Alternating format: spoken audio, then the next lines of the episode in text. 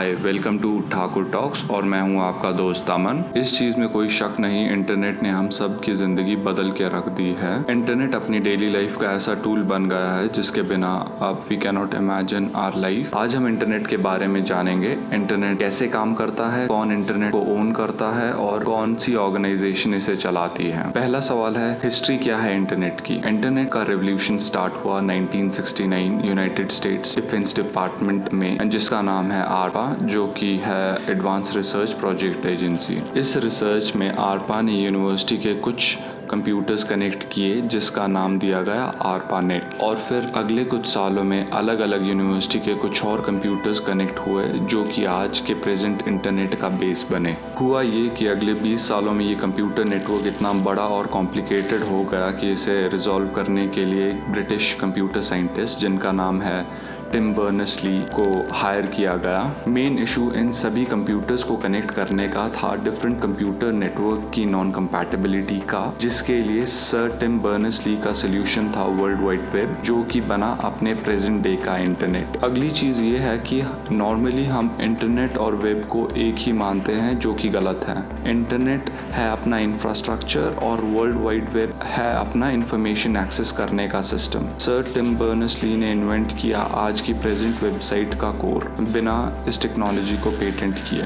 क्या है आज का इंटरनेट? इंटरनेट अभी एक ग्लोबल नेटवर्क है जो कि हमें कनेक्ट करता है केबल और सैटेलाइट के जरिए। इंटरेस्टिंग चीज ये है कि ये केबल ओशन फ्लोर से जाते हुए अलग अलग देशों को कनेक्ट करती है। और ये ओशन में केबल बिछाने का एक्सपेरिमेंट फर्स्ट टाइम किया गया था एटीन फोर्टी फाइव में, जब पहला ट्रांस अटलांटिक टेलीग्राम केबल बिछाया गया।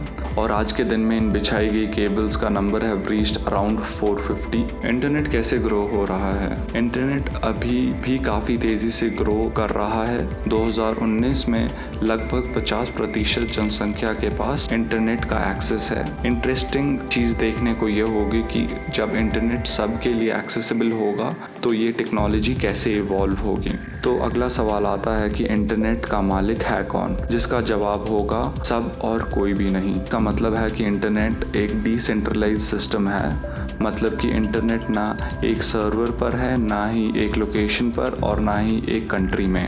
तो एक तरह से इंटरनेट को कोई ओन नहीं करता, ना कोई गवर्नमेंट बॉडी ना ही प्राइवेट बॉडी। मगर गवर्नमेंट कंट्रोल कर सकती है लोगों का एक्सेस टू इंटरनेट, मतलब कि सर्विस प्रोवाइडर्स को। एग्जाम्पल के तौर पर चाइना ने बैन कर दिया यूट्यूब का एक्सेस दो हज़ार सोलह में अपने सिटीजन्स के लिए। बेसिकली चाइनीज गवर्नमेंट ने अपनी कंट्री के सर्विस प्रोवाइडर को यूट्यूब ब्रॉडकास्ट करने के लिए प्रतिबद्ध कर दिया।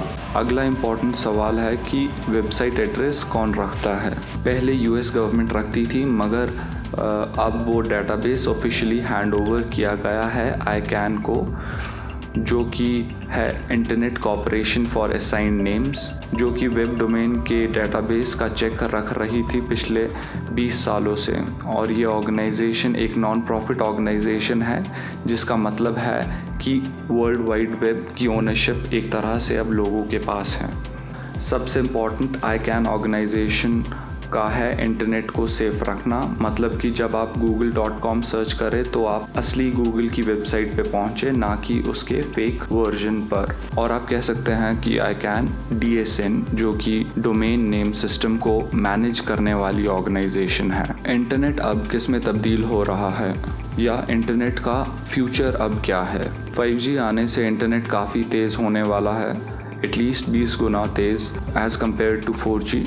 कुछ साइंटिस्ट अभी फाइव जी की सेफ्टी को लेकर थोड़ा चिंतित है, जिसकी वजह है हाई फ्रीक्वेंसी का, जिसकी बदौलत ज़्यादा तेज़ी से डाटा ट्रांसफ़र होगा फाइव जी नेटवर्क में। फाइव जी नेटवर्क की फ्रीक्वेंसी तीन सौ गीगाहर्ट्ज़ से कम ही रहेगी, जो कि इंटरनेशनल स्टैंडर्ड है फ्रीक्वेंसी सेफ्टी का ह्यूमंस के लिए। इंटरनेट ने हम सब की लाइफ चेंज कर दी है हमेशा के लिए। हम सब के हाथ में एक महा लाइब्रेरी है जिस जिसमें दुनिया की सब इन्फॉर्मेशन है, और हम सब छोटी छोटी चीज़ें गूगल करते हैं। हमें शुक्रगुजार होना चाहिए टिम बर्नर्स ली के लिए, जिनकी बदौलत ये टेक्नोलॉजी आज हम यूज़ कर सकते हैं। इंटरनेट जहां हमें सही इन्फॉर्मेशन जानने के काम आता है, वहीं इंटरनेट बन गया है एक मिस इन्फॉर्मेशन का सोर्स भी। हाँ, इंटरनेट के भी अपने नेगेटिव एस्पेक्ट्स हैं, जो कि कॉमन है सभी टेक्नोलॉजीज़ के साथ। जो चीज़ मायने रखती है वो ये कि हम इस अद्भुत टूल को कैसे यूज़ कर सकते हैं मानवता के विकास के लिए। इंटरनेट ने हम सबको एक नई आज़ादी दी है जिस पर ना गवर्नमेंट का कंट्रोल है और ना ही किसी प्राइवेट बॉडी का। तो हम पे रिस्पॉन्सिबिलिटी आती है कि हम इस टेक्नोलॉजी को कैसे यूज़ करते हैं। आज के लिए बस इतना ही। उम्मीद करता हूँ आप कुछ नया सीखे आज इंटरनेट के बारे में।